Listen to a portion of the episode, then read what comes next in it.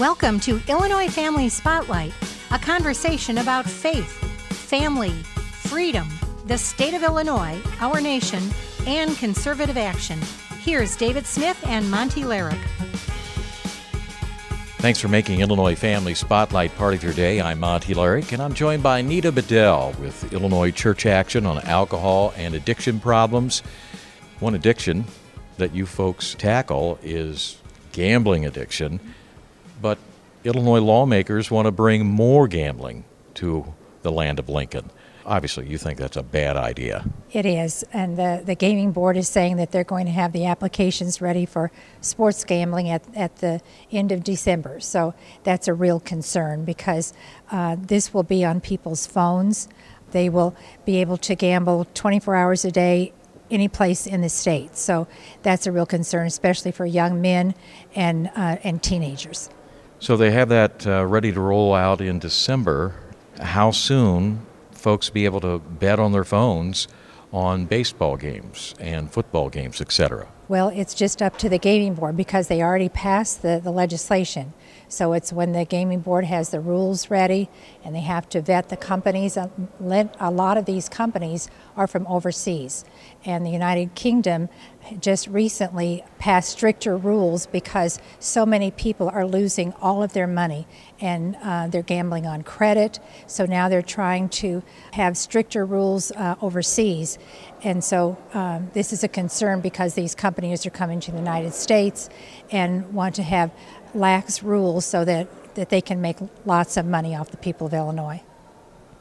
Well, if this marches forward. Will they be able to keep kids from gambling? I don't believe so. Someone can set up an account and then the teenager they could get uh, gamble with family or friends and use that or they can find out what their parents pin numbers are and then they could gamble there there's really nothing to really keep them from gambling what about problem gamblers? This is a concern because when you make gambling so accessible at, at the touch of a phone, then problem gamblers are going to have a very difficult time resisting because it's going to be everywhere. I'm already noticing on sports talk radio, they talk about the line now and those kind of things. This is going to change the face of sports, isn't it? Yes, it will. People aren't going to be watching the game for the sport. They're going to be just watching to see if they if they win a bet, and they can bet on plays within the game. So uh, it's really not good for the players. It's not good for for the, the gamblers. It it's going to be devastating for our state. So why are they going to do this? I, I don't understand. They know that it's going to lead to more problem addictions, and uh, is it a revenue thing? Do they really believe it's going to bring in more revenue than the problems it creates? Not more revenue for the state. They'll get some, but the most revenue is going to go to the gambling companies. So they've given a lot of campaign contributions, they've got a lot of hype, and so that's where the money will go. And they just did a study in the United Kingdom where 80% of the people that bet on sports lose. So it's not a good thing for the people of Illinois. There's a reason why Las Vegas got built. There was a lot of losers. That's right. So you have to follow the money when it comes to gambling here in Illinois and the campaign contributions. Yes, you do. And it's hard to follow that because they can give other companies that can give it. So like the, the speaker or the president, the Senate president can give to their campaigns, and so it's hard to follow the money. Well, it's not just sports betting we're concerned about. It's also the fact that uh, more casinos may be heading our way and racinos. What's in the mix? How many casinos are on the table? Well, let's start there. There are six on the table one for Chicago, and then Danville, Rockford, South Suburbs, Southern Illinois, Waukegan. Two racetracks will get casinos, and then they have a brand new racetrack that's trying to open up. They tried it in Tinley Park. Uh, they could not get the land, so now they're trying to reopen Balmoral. But again, that's going to change, require a change of legislation because the uh, new track is supposed to be in Cook County and Balmoral is in Will County. So anytime they're going to bring up changes to the, the law, everybody wants a piece of the, of the pie. So it could be another major expansion or they could stall. I thought the casino law had something to do about placing these casinos in disadvantaged communities. Isn't that the case? Like the south suburbs? But certainly Chicago's not a disadvantaged community. No, it's not. And that was only for the first legislation. But these other communities that are getting it, they've been trying for, for years to get a casino. So they got in the bill, and it didn't matter if they're disadvantaged or not, they're part of the, the bill.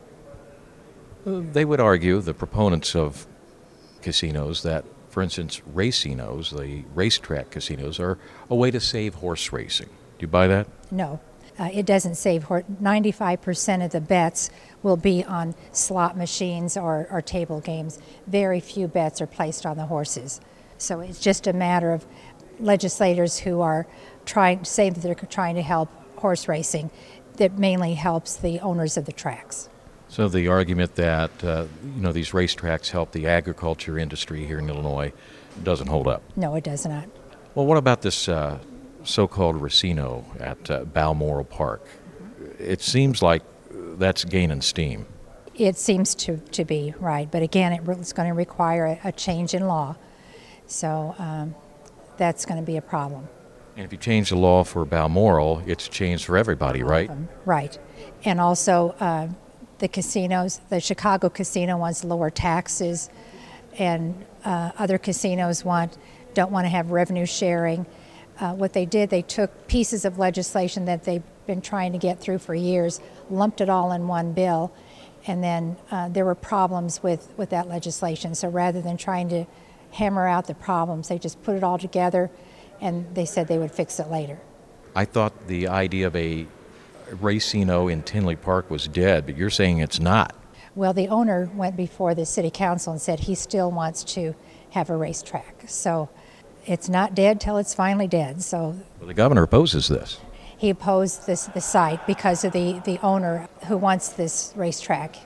He has uh, questionable um, interesting ties with yeah with this business. So with the bank, you know, it, it's, it's Illinois, and when they start talking about corruption, it hits a lot of different places. So uh, the one that they're currently on, it, it's quite a, a wide spread. So it would be a very good time for the gaming board to slow way down and look very carefully into any of these people that, are, that want to be owners of, of any of the new gambling now, about that Chicago casino, Mayor Lightfoot wants to change the tax law to make it more of an opportunity for investors. What's the big danger of doing that? Well, the, the danger in uh, Chicago is you still have organized crime.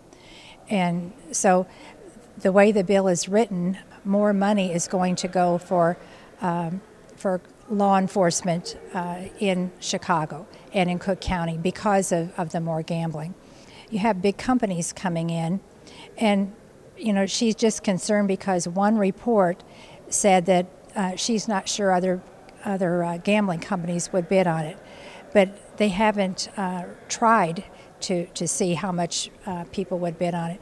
And this money is supposed to go for the pensions. So if they keep reducing how much money the, the city's going to get, then the city's not going to get enough money, and the uh, gambling interests, they're going to come with so much profit and at the cost of Illinois people. And that's just not right.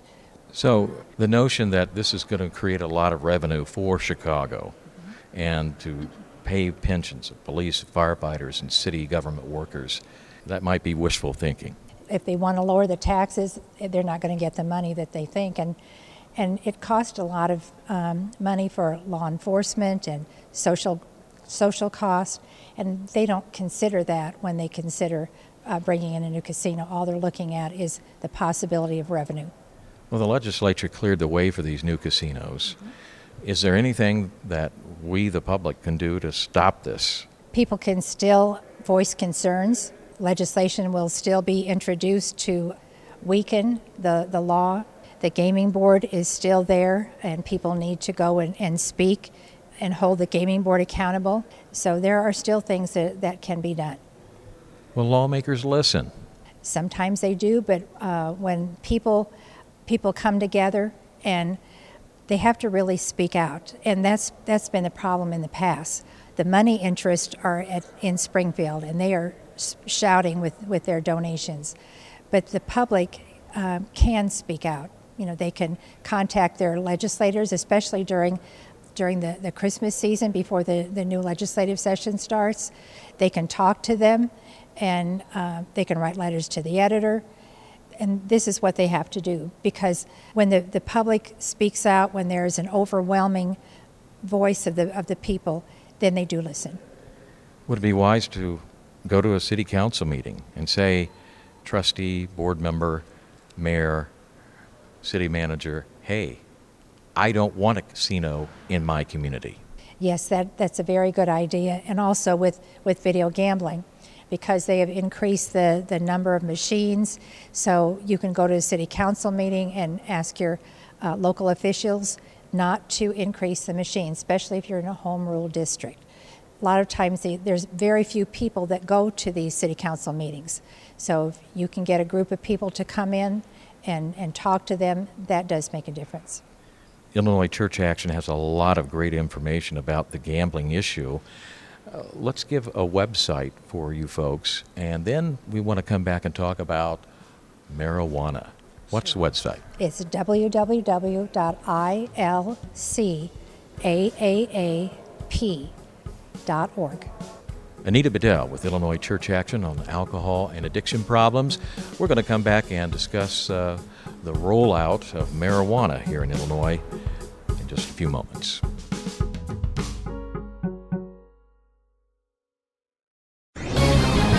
This is Michael Medved for Town Hall. Despite strong economic growth of recent years, an even more important number tells a much less encouraging story. For three years in a row now, we've suffered an unprecedented decline in life expectancy, with self-inflicted harm striking more Americans in the prime of life. The lead author of a new study for the American Medical Association says the whole country is at a disadvantage compared to other wealthy nations. While people around the world enjoy steady increases in longevity, America has been moving in the wrong direction for the first time in a century. Experts say prime causes are drug overdoses, suicides, and alcoholism. Deaths of despair that inflict a horrible toll despite declining rates of crime and poverty and dramatic improvements in medical care.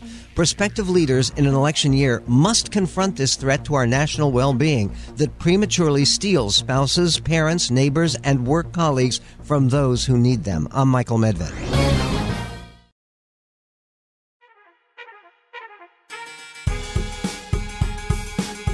Thanks once again for joining Illinois Family Spotlight. Monte Larrick here. I am speaking from the Illinois State Capitol Rotunda, joined by Anita Bedell with Illinois Church Action on alcohol and addiction problems.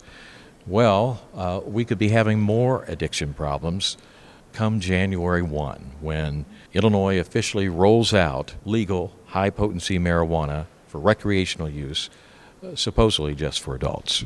Well, it's for anyone 21 and older, but this is our concern that when you make the marijuana more available, more legal, more acceptable, then the uh, young people don't see the harm. And we're very concerned because, uh, especially the younger you start, the easier it is for them to become addicted. And with marijuana, it can cause a lot of mental health issues brain deterioration, etc. And schizophrenia, paranoia. So it can be very damaging for the young people. Now, it's my understanding that the stuff that makes you high, the THC content, is very high in the marijuana that they're selling today. At this point in time, there's no limit on the THC content. Am I correct in saying that? I believe so. Will lawmakers take up this issue and discuss the idea of putting limits on THC content in marijuana products? I'm not sure what they're going to do, but uh, they're all set to roll it out January 1st. There, there are going to be problems, and there's supposed to be an education component. Anita, what will that education component consist of? How to roll the papers or what? I, am not sure, but uh, you know, it's going to take them a while to get the education component going. And in the meantime, when people say that the state legalized it, then people think, well, it must be okay. It can't harm you if the state is going to legalize it, which is absolutely false. and it's very difficult because uh, the, the newspapers aren't reporting about the negative consequences. They're just talking about the how much money can be brought in and and how soon it's going to be rolled out. Well, after this comes to fruition, how can we protect our families? How can we protect our communities from this? What do we need to be doing now? Well, right now, people can speak out in their um, to their local officials. Many communities have opted out of marijuana sales, marijuana businesses, and it's still not too late. Um, they can do that through the end of December and then also next year. But if a community does nothing, if someone wants to come with a marijuana business and there's nothing to stop them, if they get licensed, then they will come into your community. So people need to speak out now to local officials because they are the ones that can, can stop it in your community. So it's easier to take action now than after it's in place. That's correct. Well, let's say a community does open its doors for marijuana shops, for the sale of recreational marijuana and they find out it's a train wreck a couple years from now, what can they do after that? Anything? That I'm not sure. But, but the problem is, a lot of these communities are allowing marijuana sales because they're hoping to get 3% of the revenue. Well, as we've learned with video gambling that got 5%, that's not nearly enough money to pay for law enforcement and the cost. So if a community is just looking at the revenue aspect to sell it, they're they're just absolutely going to be be disappointed because uh, that three percent is not going to be enough to, to pay for crime and social costs. And you, you talk about the social cost in Colorado, for instance. Emergency room visits skyrocketed after they legalized marijuana around 2014, and it's attributed to marijuana the, that increase. That's correct because uh, you have uh, children that are getting into the edible marijuanas because marijuana can take many forms. It can be like gummy bears, candy, brownies, cookies, and children can't tell if there's uh, marijuana in it or not. So if they eat it, then many times they have to go to the to the hospital and get treatment. They've already had cases in, in Illinois where some children have have brought brownies or gummy bears to schools and children had to go to the hospital afterwards if marijuana is essentially unchallenged down the road here in Illinois, what does the landscape of Illinois look like five years from now? Increase in uh, accidents and deaths caused by people driving under the influence of marijuana and alcohol combined. Uh, it's going to look right now in more crime, and it will be children or teenagers dropping out of school because they're getting high and they don't want to go to school. So, homelessness, just a, a lot of social costs that you know could be averted if we had followed the federal law and not legalized marijuana. Is there fear that the federal law will change and go toward legalization? Well, there are bills in Congress right now.